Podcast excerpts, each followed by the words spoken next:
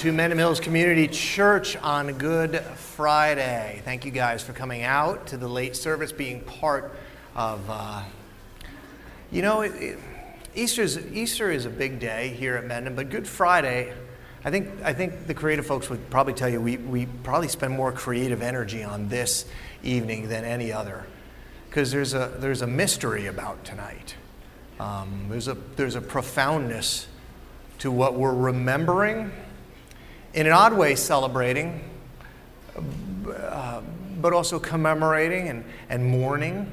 And so um, that's what we're going to be doing over the next hour here is uh, reflecting on the life of Jesus, the death of Jesus, and the significance that it has for each and every one of us. Because while it is an incredibly well documented historical fact, it's so much more. And so um, I want to uh, invite you into the story as we walk through it. Um, as we begin, can I ask you if you would turn off your cell phones? Uh, make sure that they're on vibrate. Uh, it is going to be it is going to be a service of remembrance, so that would help. Uh, we're going to start tonight uh, the way that, in the sense, the Holy Week story does. Jesus rides into Jerusalem and he sends his disciples ahead of him uh, to get a room uh, where they are going to celebrate a Passover meal. And so we're going to start our um, celebration tonight, our commemoration tonight, in that same fashion. So we're going to do that by having communion together. If you've never had communion here with us at Mendham, uh, here's what's going to happen. Some ushers are going to come forward. In fact, they're, they're already here. Um, and they're going to serve. My friend Dave is going to, is going to give them um, these plates, and on these plates will be uh, a double cup, if you will. Uh, they'll, they'll be stacked, and just take one. Uh, on the bottom cup will be a little piece of bread, and on the top cup will be a little cup of grape juice. If you would separate those elements, then you could just hold them, reflect while the band plays. Once everyone in the room's been served, the ushers will come back forward, and then my friend Dave will come up and he'll lead us in the taking of the elements. So, with that said, welcome to church on Good Friday.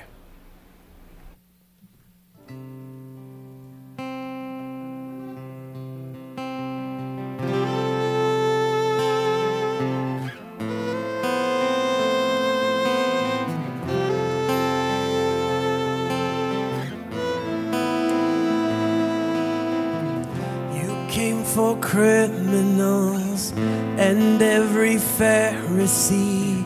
You came for hypocrites, even one like me.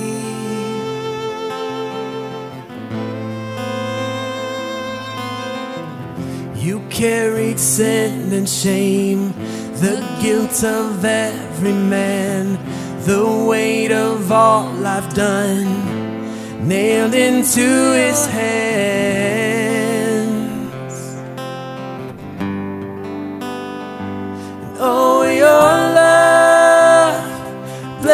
For me. Oh, your blood in crimson streams. Oh, your death is hell's defeat. A cross meant to kill is my victory.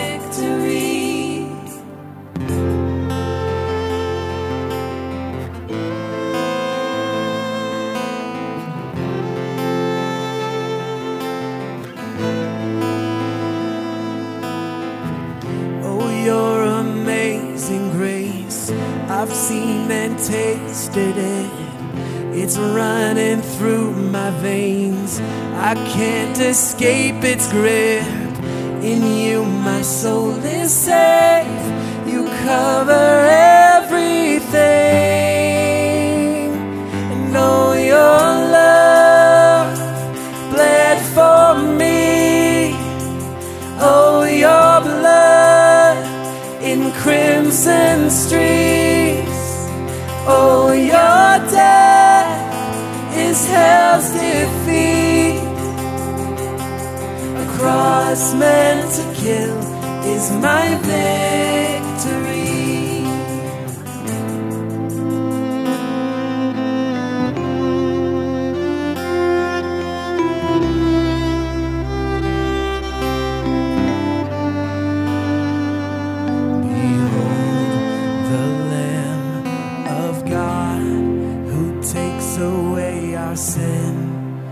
Takes away our sin.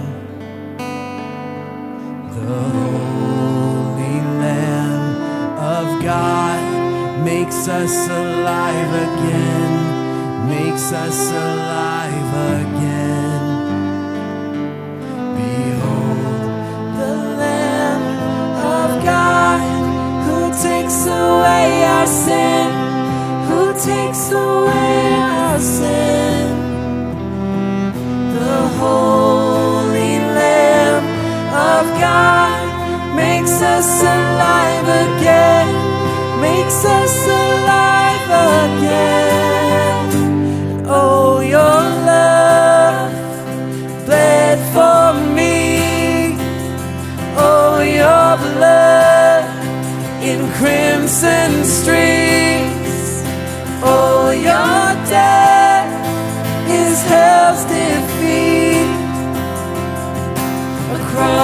meant to kill is my victory. A cross meant to kill is my victory.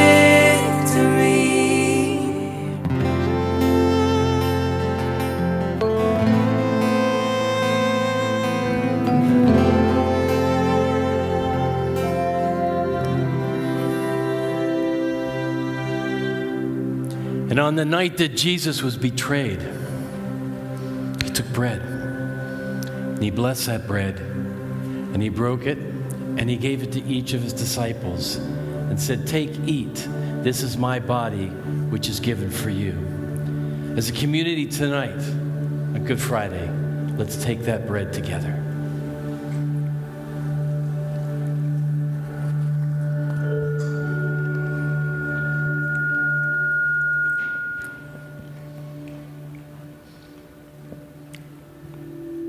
Then the Lord Jesus took the cup, and blessing again that cup, he pronounced it to be the cup of the new covenant in his blood, which is to be shed for many. And tonight, on Good Friday as a community, Jesus calls us to do this in remembrance that he's right here with us tonight. Let's take this cup together.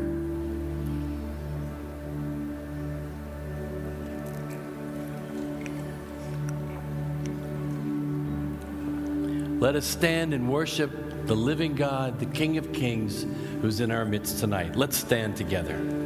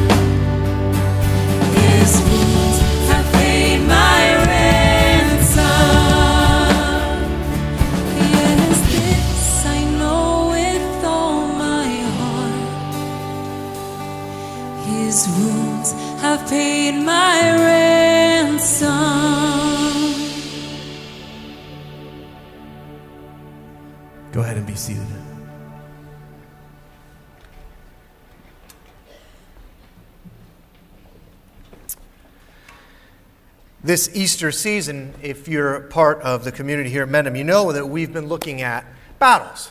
Each of us are engaged in them, and trying to figure out how to find victory and the peace that Jesus said he came to give and ultimately to die for. And now, make no mistake about it. I think we forget often, especially here in, in Morris County, New Jersey. uh, you and I are in a fight, a pretty epic war, in fact. Did you know the scriptures, we don't look at them this way often, but they're filled with battle imagery. For the Lord your God is he who goes with you to fight for you against your enemies, to give you the victory. Paul wrote over and over No, in all these things we are more than conquerors through him who loved us.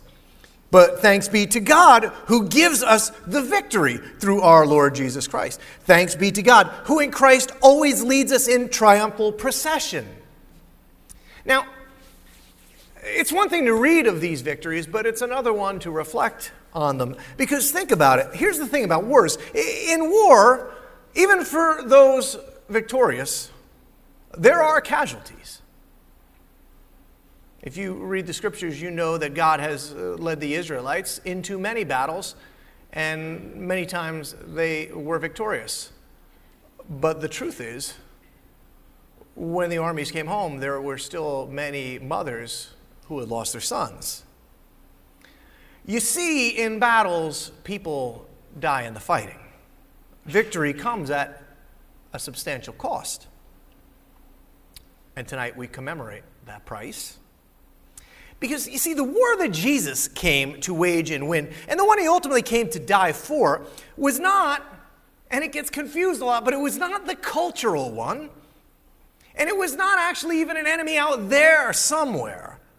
The war that Jesus came to win was a battle for our hearts and our minds and our souls. Now, Jesus, as much as this was a disappointment to the people of his day, and the truth be told, sometimes it's a disappointment to us because we'd like them to fight the fight out there. See, Jesus came to win the battle within the battle in here. Because listen now, when he wins this battle, when we find the victory and the peace and the transformation that he promised, well, then the world out there, and by the world out there, I mean our marriages, our homes, our offices, our churches, our cities, our towns, they all get changed. They all taste the victory of Jesus. See, the path to peace is paved with an all too familiar cost. Victories in epic battles, peace, freedom, joy, and life come at a very steep and predictable price. And it's a truth we remember this weekend uh, that Jesus lived and he died, and then he was resurrected. Here, here's a all too painful truth. Without the cost of death, there will never be life. A truth and a death not merely limited to Jesus's. Because Paul discovered something about himself and about you and I that we often like to skip over. He told the church in Colossae, For you died, and your life is now hidden with Christ. Put to death, therefore, whatever belongs to your earthly nature. He told the church in Galatia, I've been crucified with Christ. It's no longer I who live. Now, where would Paul get an outlandish idea that it wasn't just Jesus that needed to die in order that we might live, but that we too might need to die? That Jesus' death was a reality for us to share in and an experience for us to have, not merely a truth to be studied. My guess is it came from meeting the once dead and now alive Jesus. Because Jesus viewed his own destiny to be glorified in and through death as an expression of a profound universal truth, one we need to experience too. For Jesus and for us, the pathway is the same to life, it runs through death. Here's what he said. As he prepared for the cross. He, he taught those that would follow him. The hour has come for the Son of Man to be glorified. Very truly, I tell you, unless a kernel of wheat falls to the ground and dies, it remains only a single seed. But if it dies, it produces many seeds. Anybody who loves their life will lose it, while anyone who hates their life in this world will keep it for eternal life. See, what if the events that we're going to gather for together over this weekend are not merely to be commemorated and celebrated, but to be experienced? I, I read this week of a renowned Scottish preach, preacher, Ian uh, Pitt Watson. He said about this passage of Scripture there in all of humanity have been two great revolutions, only two that have changed human life forever. The first revolution, he says, began when somebody first noticed the strangest thing. Normally, when you bury something in the ground, it's a way to get rid of it.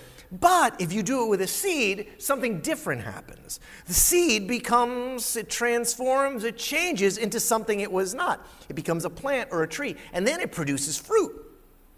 Now it isn't just getting life, it's actually giving life. But you see, it could never have happened if the seed hadn't died first.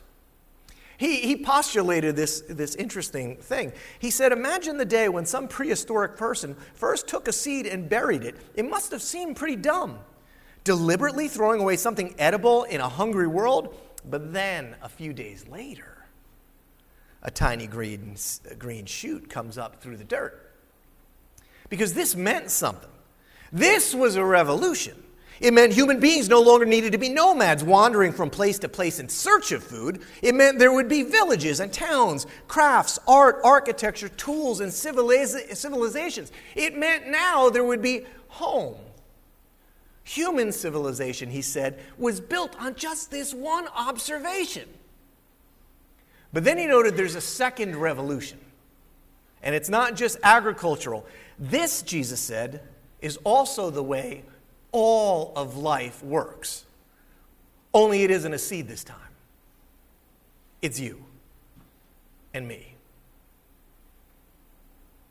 If you love your life, you lose it. Note that when, what Jesus said was not a command, it's just the way things are. Unless a grain of wheat falls into the ground and dies, it remains a solitary grain of wheat. But if it dies, it becomes a rich harvest. To die, to be buried in the earth, which looks like it's the end, it turns out to be for its glory. Now, at the center of this weekend, our service tonight, and perhaps all of time, stands a, strange symbol the cross. It's a first century gallows, if you will. It's a 20th century electric chair. It's a symbol of death.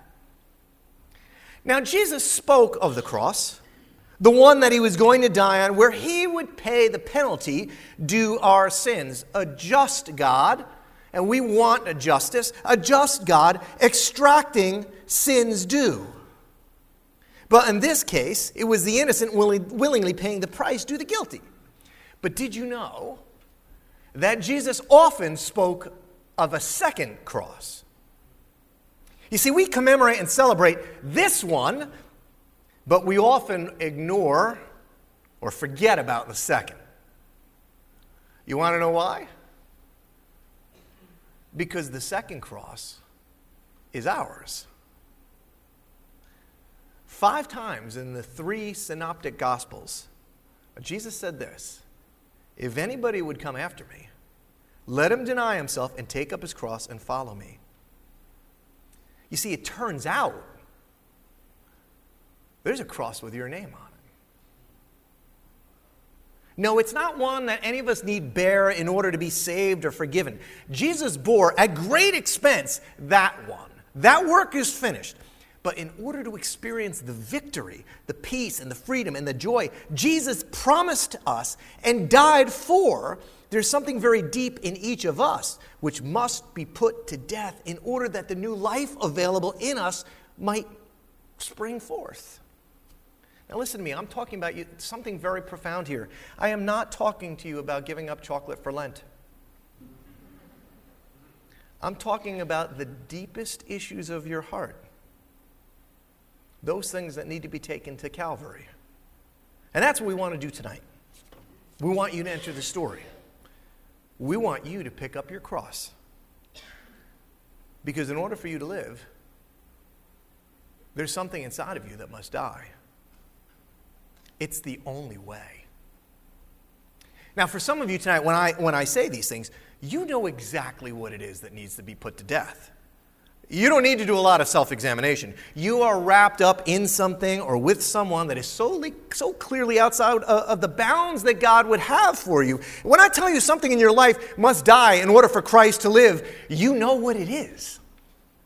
And maybe tonight you could hear the voice of God just like the prophet Elijah did when he hid in the cave of his fear and shame. Elijah, what are you doing here? Maybe for others, the question isn't so simple. I mean, I, I know, we all know we're not perfect, but nothing jumps to mind quickly. I mean, what could God be asking to die in my life? What would God have me bring to the second cross? I think the answer can be found to both of those questions, actually. For those, that can, those of us that are wrapped up in sin and wondering where it came from, and those of us that can't quite figure out where, where it is, where are the things in us that need to be, be, be crucified, I think you can find those answers in something the ancients called the seven deadly sins. Only about 200 years after Jesus' crucifixion, a movement began among his most devout followers. They chose this life of extreme asceticism, uh, going off into the desert, out of the cities, renouncing all the pleasures of the senses rich food, baths, rest, anything that could make them comfortable. And instead, they've chose to focus their energies on praying and singing psalms, fasting, giving alms to the needy, preserving love and harmony with one another, while keeping their thoughts and desires for God alone. Now imagine living out in the desert doing this would give you some amount of time to start to reflect on some pretty deep issues. And it was within those early communities of Jesus followers that an idea took hold. And it was this that vice and every kind of sin, the sin that Jesus died for, actually, when you really focus on it, came from just a handful of deeply rooted, broken patterns in the human condition. These sins, these are the deadly sins that need to get carried to the second cross. These are the sins, the seeds of sins that give birth to every other sin in our lives. For many of us, our experience with church, if we're honest, has been one more focused on sin management, sin containment. It's much akin to picking the dandelion out of your front lawn, knocking the head off it, and wondering why it's back a week later. See, over the years, we've mistakenly thought our highest objective was to get people to stop cursing and lying and gossiping and fornicating. But what these early communities of believers discovered was the message of Jesus that sin is a heart issue and it's killing you. What they realize is if that we could kill some or all of these seven core issues, maybe Maybe you could move a man from being uh, miserable in his sin withdrawal and just longing for a vice, and you could turn him into a man who is fully alive in freedom and resplendent with joy, a man that actually knew what victory felt like. There's this scene. C.S. Lewis, many of you know him, he wrote a book called The Great Divorce, and it portrays this death and resurrection so powerfully he said that a man was approached by an angel. Now, the man was carrying a lizard on his shoulder, and the lizard represented a spirit of lust, which is one of the seven deadly sins. It was, it was a, a habitually mismanaged sexual issue that had turned itself into a calcified habit in his life. It dominated his time and his thoughts. The man hated the lizard. But he also couldn't abide the thought of living without it. And so the angel comes and offers to kill the lizard. But the man recoils. I mean, let's not get crazy. He wasn't going to do anything that drastic. I mean, he doesn't want the lizard dead, he just would like it manageable. He'd prefer a, a gradual process, if you will, of lizard management. But the angel tells him the gradual process is of no use to you. Death is the only way.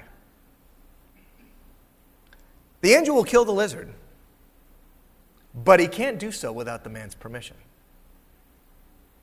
The angel will kill the lizard, but he can't do so without the man's permission. Well, eventually, in his misery and despair, the man finally consents and there is in, in, in, the writing this horrible burning, and the man and the lizard fall to the ground, both apparently dead, but not. Because the man begins to rise, more solid and strong and glorious than ever before. And the lizard rises as well, only transformed into a spirited stallion. Though we must die to sinful sexuality, it's not destroyed, it too was redeemed. Here's what Lewis concluded he said, Nothing, not even the best and the noblest of us, can go on as we are now. And nothing, not even what is the lowest and most bestial, will not be raised again if it would submit to death. If it's sown in a natural body, it can be raised a spiritual body. Lust is a poor, weak, whimpering, whispering thing compared with the richness and the energy of desire which will arise when lust has been killed. And so tonight, as we dig into these seven deadly sins through testimony and song and the passion story, where you will see all of them at work, hopefully you'll see them at work in your story too. Tonight, we invite you to the second cross yours. Where are these things at work in your story? What do you need to bring here to your cross? What in you must die in order that you might truly live?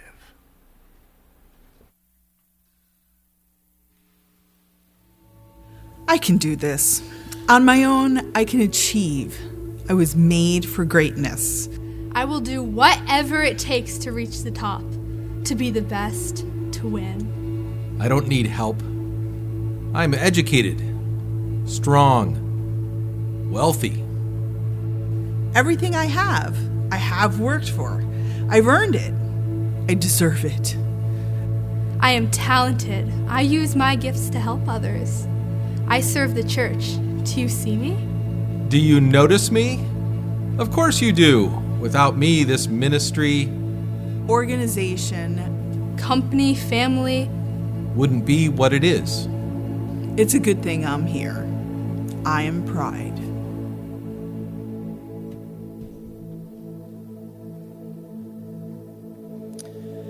Six days before the Passover, Jesus came to Bethany where Lazarus lived, whom Jesus had raised from the dead. Here a dinner was given in honor of Jesus. Martha served, while Lazarus was among those reclining at the table with him. Then Mary took out a pint of pure nard, an expensive perfume, and she poured it on Jesus' feet, and then she wiped his feet with her hair, and the house was filled with the fragrance of the perfume. But one of the disciples, Judas Iscariot, who was later to betray Christ, objected. Why was this perfume why wasn't this perfume sold and the money given to the poor? It was worth a year's wages. Judas didn't say this because he cared about the poor, but because he was a thief. As keeper of the money bag, he used to help himself in what was in the bag. Now, the festival of unleavened bread, called the Passover, was approaching, and the chief priests and the teachers of the law were looking for some way to get rid of Jesus, for they were afraid of the people. Then Satan, Judas, Satan entered Judas. Judas called Iscariot, one of the twelve. And Judas went to the chief priests and the officers of the temple guard, and he discussed with him, them how they might betray Jesus. They were delighted and agreed to give him money. Judas consented and watched for an opportunity to hand Jesus over to them. Later, while Jesus was still speaking, a crowd came up, and the man who was called Judas, who was one of the twelve, was leading the crowd. He approached Jesus to kiss him, but Jesus asked him, Judas, are you betraying the Son of Man with a kiss? When Jesus' followers saw what was going to happen, they said, Lord, should we strike with our swords? And one of them struck the servant of the chief priest, cutting off his right ear. But Jesus answered, No more of this, no more. And he touched the man's ear and healed him. And then Jesus said to the chief priests and the officers of the temple guard and the elders who had come for him, Am I leading a rebellion that you need to come with swords and clubs? Every day I was with you in the temple, the temple courts, and you did not lay a hand on me. But this is your hour. This is your hour where darkness reigns.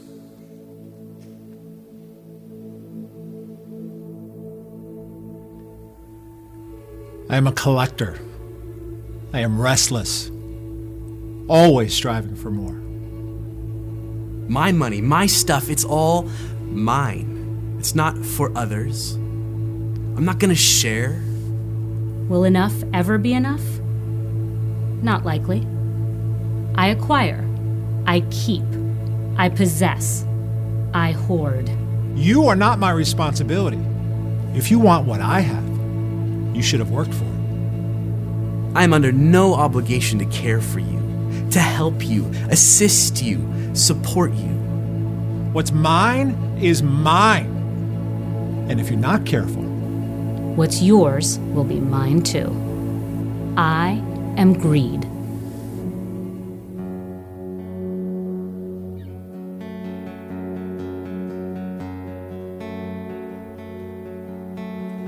Though all the wealth of mine was mine to squander, and towers of ivory rose beneath my feet,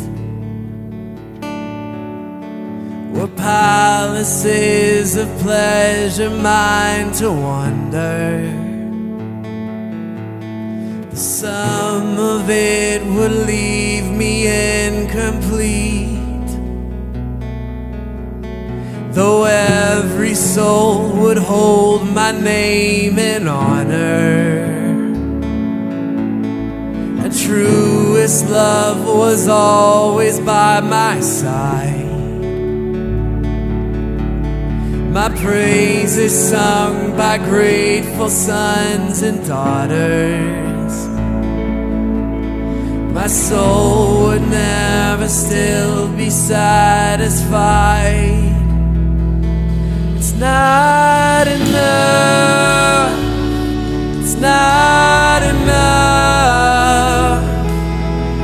Could walk the world forever till my shoes were filled with blood. It's not enough. It's not enough. Though I could live for all to lift them higher, or spend the century seeking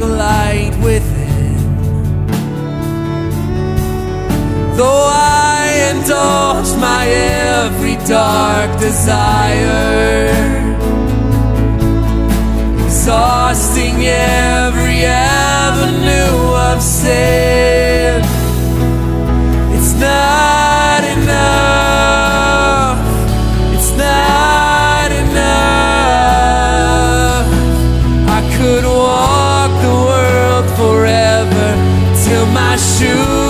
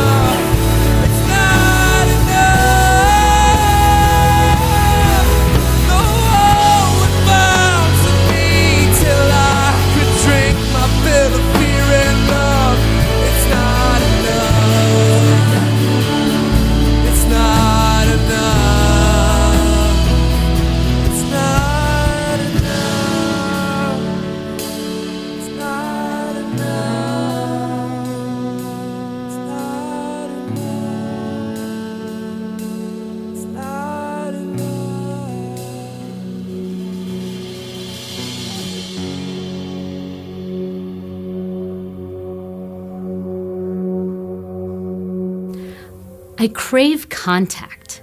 I yearn for intimacy. At any cost, at any price.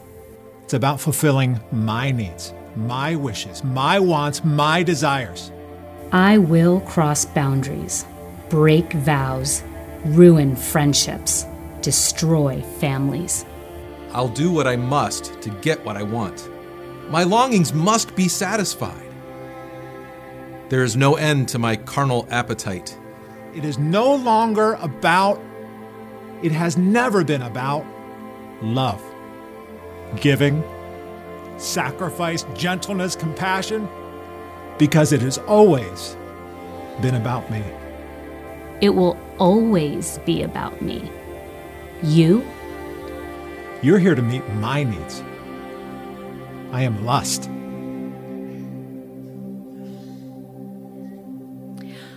On the way, Jesus told them, All of you will desert me. For the scriptures say, God will strike the shepherd, and the sheep will be scattered. But after I am raised from the dead, I will go ahead of you to Galilee and meet you there. Peter said to him, Even if everyone else deserts you, I never will. And Jesus replied, I tell you the truth, Peter. This very night, before the rooster crows twice, you will deny three times that you even know me. No, de- Peter declared emphatically. Even if I have to die with you, I will never deny you. And all the others vowed the same. Later that evening, Jesus was arrested in the Garden of Gethsemane. It was then that all the disciples deserted him and ran away. They took Jesus to the high priest's home where the leading priests, the elders, and the teachers of religious law had gathered. Meanwhile, Peter followed him at a distance and went right into the high priest's courtyard. There he sat with the guards, warming himself by the fire. One of the servant girls who had worked for the high priest came by and noticed Peter warming himself by the fire. And she, she looked at him closely and said, You're one of those with Jesus of Nazareth. But Peter denied it. I don't know what you're talking about, he said, and he went into the entryway. Just then, a rooster crowed. When the servant girl saw him standing there, she began telling the others, This man is definitely one of them. But Peter denied it again. A little later, some of the bystanders confronted Peter and said, You must be one of them because you're a Galilean. Peter swore, A curse on me if I'm lying. I don't know what you're talking about. And immediately, a rooster crowed the second time. Suddenly, Jesus' words flashed through Peter's mind. Before the, rooster, before the rooster crows twice, you will deny three times that you even know me. And then he broke down and he wept.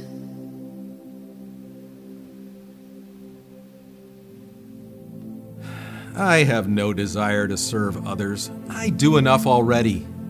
Your poverty is not my problem. I just don't want to be responsible. I will do nothing and expect something in return. I am a slacker, a sponge. I do nothing, a deadbeat. I don't use my talents. I am the enemy of growth. Stay on the couch a little longer. Look for a job another day. Work on my marriage later. Play with my children next time. Nothing is urgent. Nothing is necessary. I love idleness, apathy, dormancy, lethargy. I don't believe in going the extra mile. I'm apt not to care. It's easier to not care, to not give, not serve, not love. I will remain where I am as I am. I will not change. I am sloth.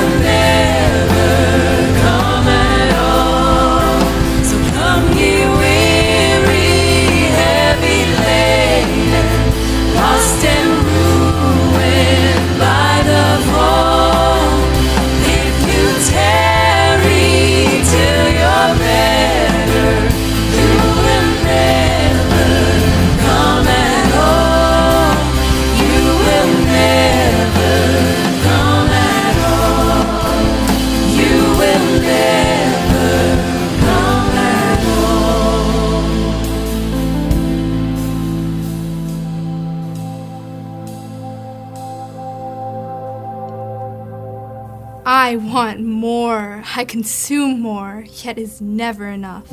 Excess is my desire more food, more money, more video games, more stuff. More than I can afford, more than I can contain, more than my share. More, more, more. And all for me. Things matter more than people. Personal gain over permanent relationships. Personal gain over charity. I get and I get, and I am never satisfied, never content, never pleased, never fulfilled. When will this hunger in me be satiated? Never. I am gluttony.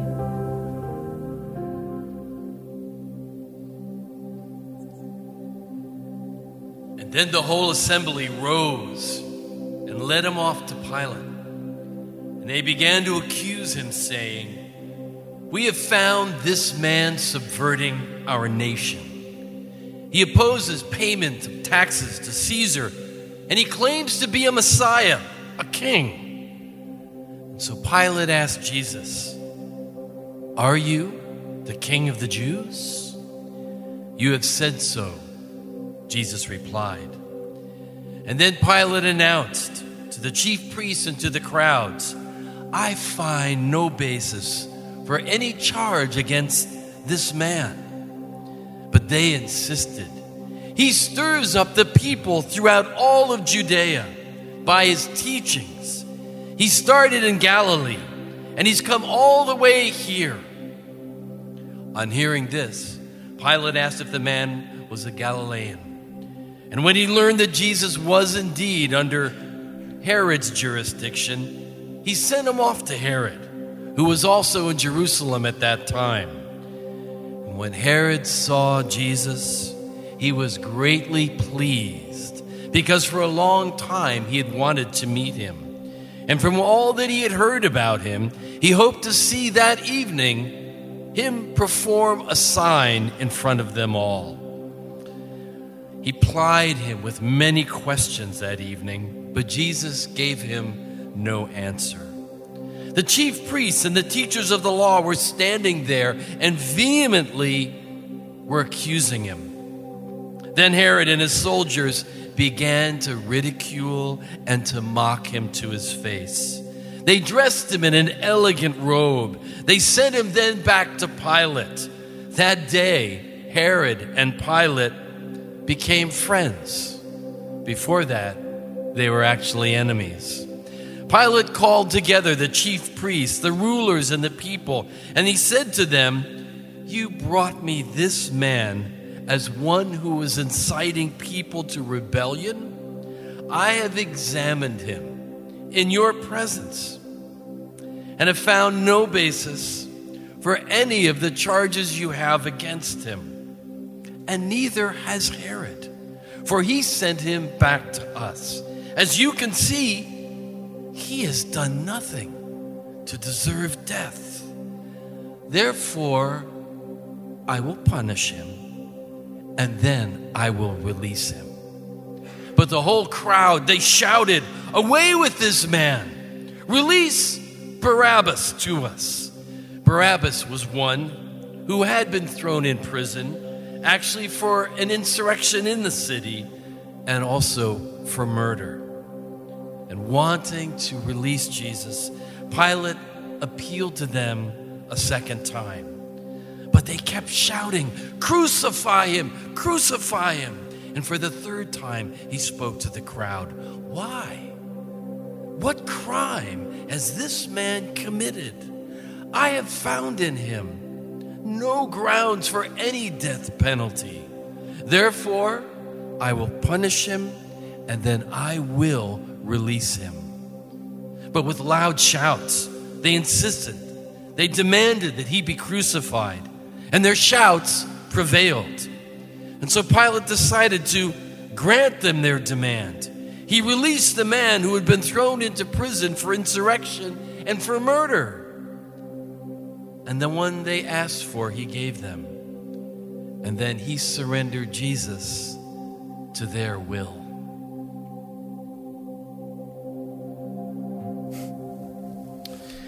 I want what you have. What started as a spark, a small flame, has become a full blown fire. The green eyed monster is alive in me. I desire your life, your family, your house, your car, your money, your joy. Surely you have no trials, no troubles. Don't ask me to rejoice with you. I can never truly be happy for you. I resent your successes. Those things you have worked for, been blessed with, I covet your raise. Your marriage, your children, your health. All I do is compare. You to me, me to you. And I always, always come up short. I am envy.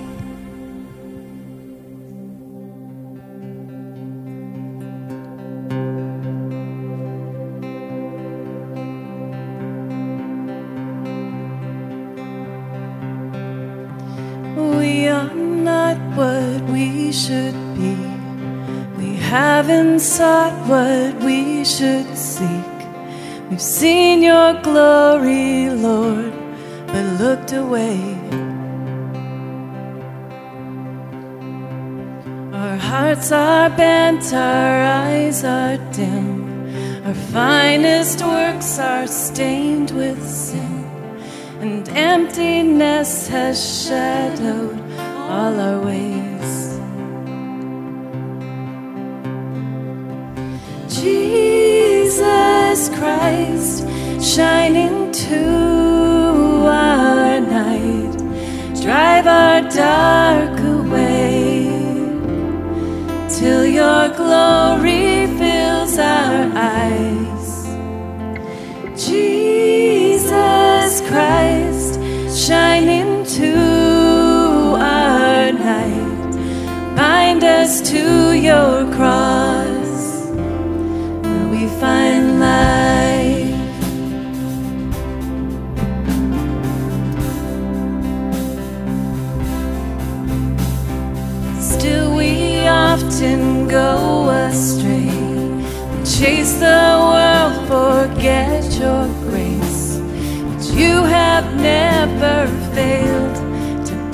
Back.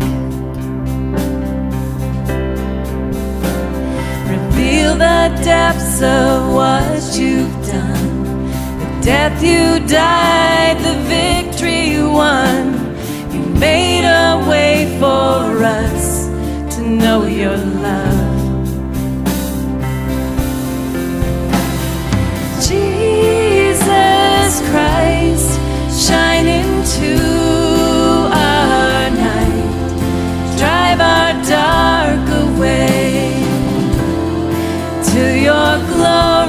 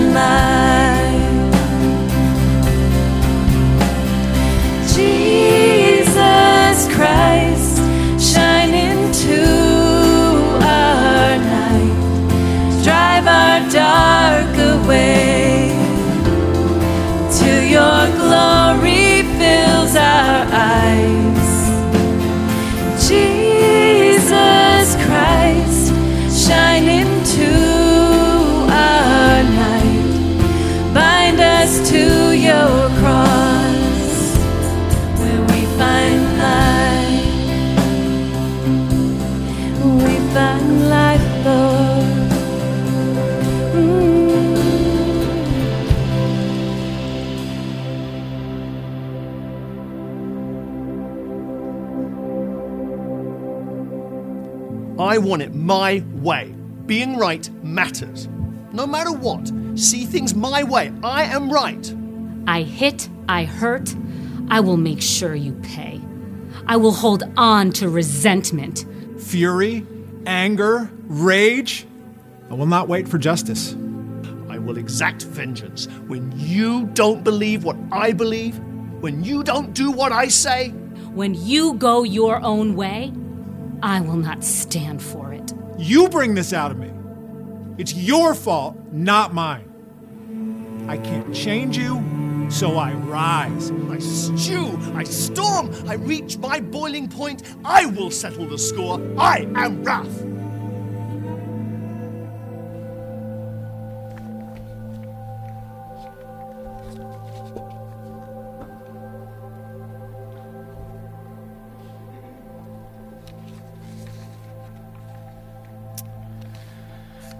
Tonight is the uh, first time I saw all those elements put together, and uh, it was more powerful than I thought, uh, more convicting for me than I thought. And I, as I sat through it, I, I, I, guess there was a few things that came to my mind. The, the first was, um, yeah, I'd watch one of those core issues.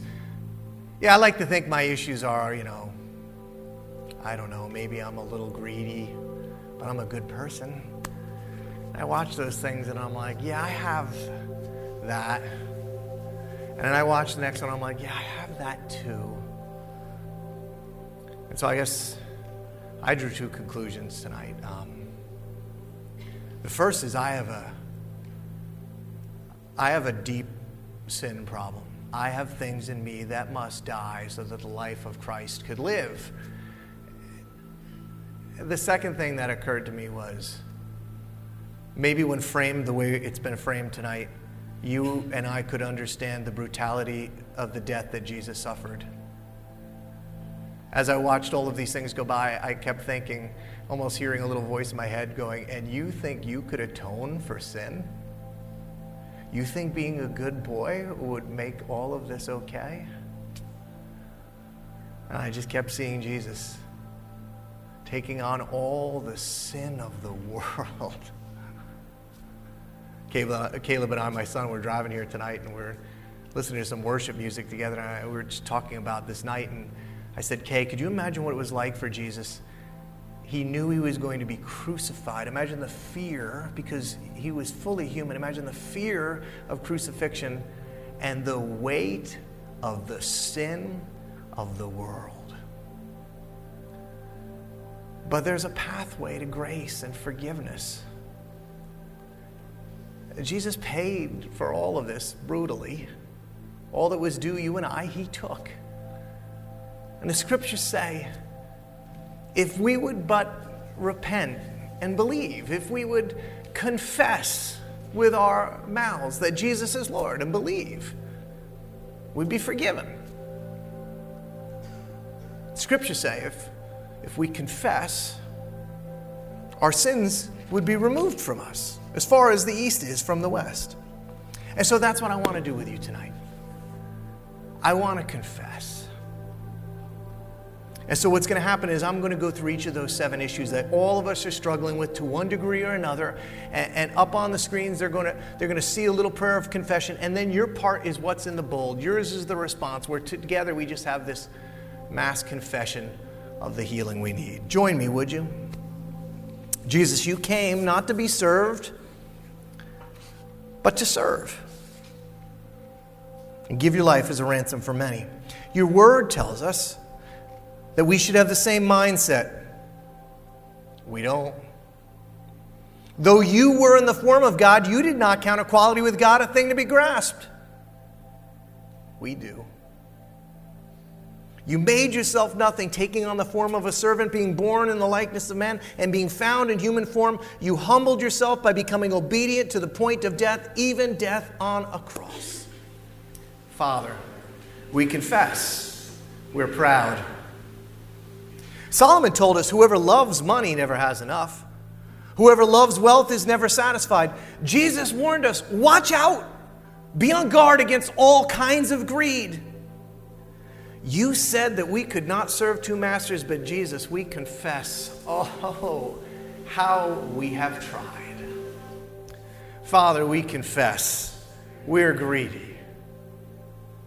Your disciple John warned us everything in the world, the lust of the flesh, the lust of the eyes, the pride of life, it comes not from the Father, but from the world. Your word says if we would walk by the Spirit, we wouldn't gratify the desires of the flesh. Timothy told us to flee from them. Paul told us to abstain from them. But the truth is, God, all too often we have set our eyes and our hearts upon the things of this world. Father, forgive us. We are lustful. The Apostle Paul warned us be very careful then how you live. Not as unwise, but as wise, making the most out of every opportunity because the days are evil. Therefore, do not be foolish, but understand what the Lord's will is. You warned us that when someone's been given much, much will be expected. When someone's been entrusted with much, even more would be required. Yet, we've been so painfully slow, idle, to invest all that we've been given.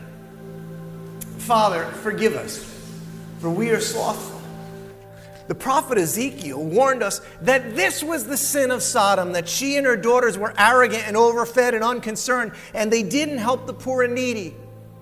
You told the Philippians many live as enemies of the cross of Christ because their God is their stomach and their glory is in their shame, that their mind was set on earthly things, and so too, Lord, has ours. Because enough for us has never really ever been enough. We just keep building bigger barns.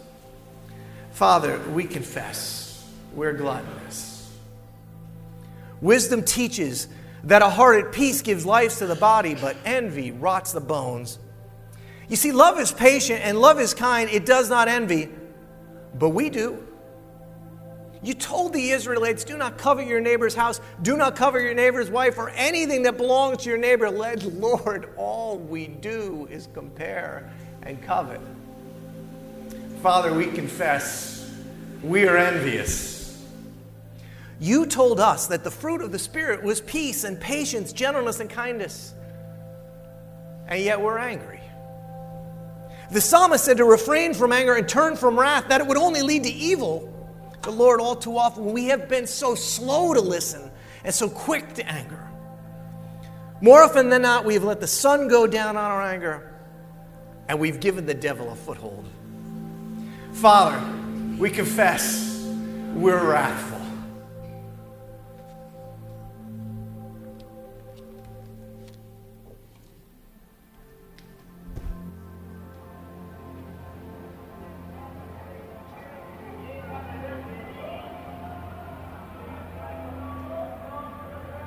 No, my child.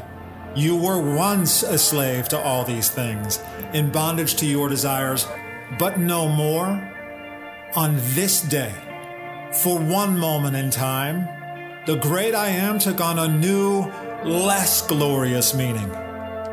I am pride. I am lust. I am wrath. I am greed. I am sloth. I am gluttony. I am envy. I am. You are not.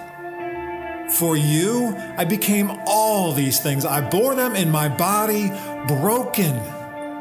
For you. Despised, rejected, a man of sorrows, receiving the justice due the sin of the world. It was me who died in agony, so that you might live in peace. Now live as a slave to fear and death no longer, for you are a child of God.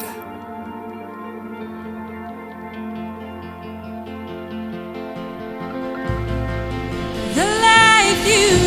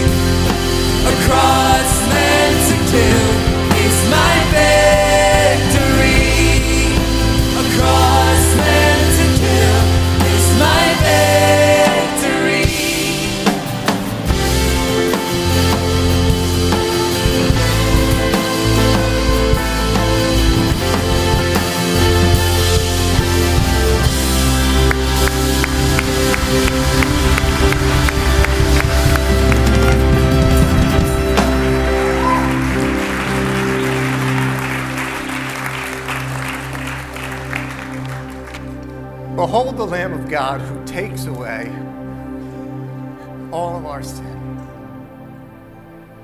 Dietrich Bonhoeffer, the great German theologian and pastor, who himself was martyred and found his own cross trying to overthrow Hitler, he wrote this. He said, The cross is laid on every Christian. As we embark upon discipleship, we surrender ourselves to Christ in union with his death. We give our lives to death. And thus it begins, because the cross is not the terrible end to an otherwise God fearing and happy life, but it meets us at the beginning of our communion with Christ. Because when Christ calls man, he bids him come and die. Jesus, we celebrate you. We honor you. We revere you. We behold you. We love you. We hear you. And so we come through Christ, our King. And the church of Mendham said, Amen.